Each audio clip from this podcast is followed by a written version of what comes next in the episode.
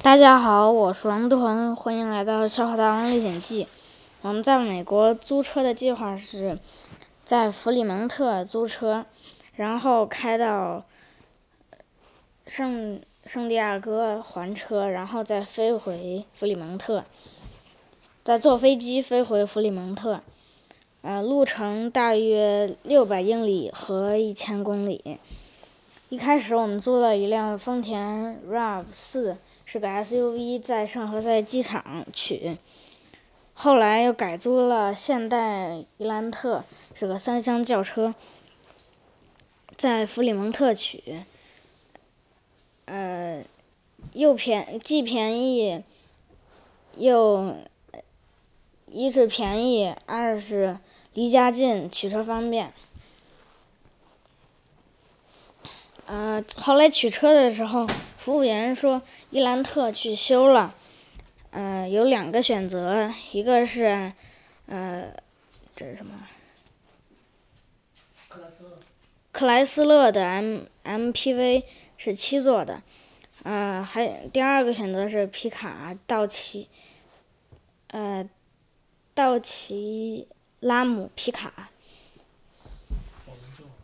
我们就租了皮卡，呃，因为相当于拿伊兰特的价钱，拿伊兰特的租金租皮卡，等于免费升级。因为我们在说起皮卡，我们在泰国清迈的时候，看见满街全都是丰田哈拉。哈拉克斯的皮卡，我们就特别羡慕，但是因为提前租了一辆丰田凯美瑞，嗯，就感到特别遗憾，所以所以这一直是个心结。嗯，这辆道奇拉姆和汉兰达比。嗯，这辆道奇拉姆比汉兰达更比汉兰大了一号，整个大了一号，呃，道奇拉姆长五点八米，汉兰达长四点九米，道奇拉姆宽两米，汉兰达宽一点九米，道奇拉姆呃道奇拉姆高一点九米，汉兰达高一点七米。道道奇的轴距是三点三点六，汉兰达轴距是二点八。开开了几天，有一些感受。第一，行李空间太小，后面有个敞露后面有个露天的货箱，但是没法放行李，只能把行李放到副驾驶的座位上。嗯，第二是车太高，上车。上车得爬上座椅，很不方便，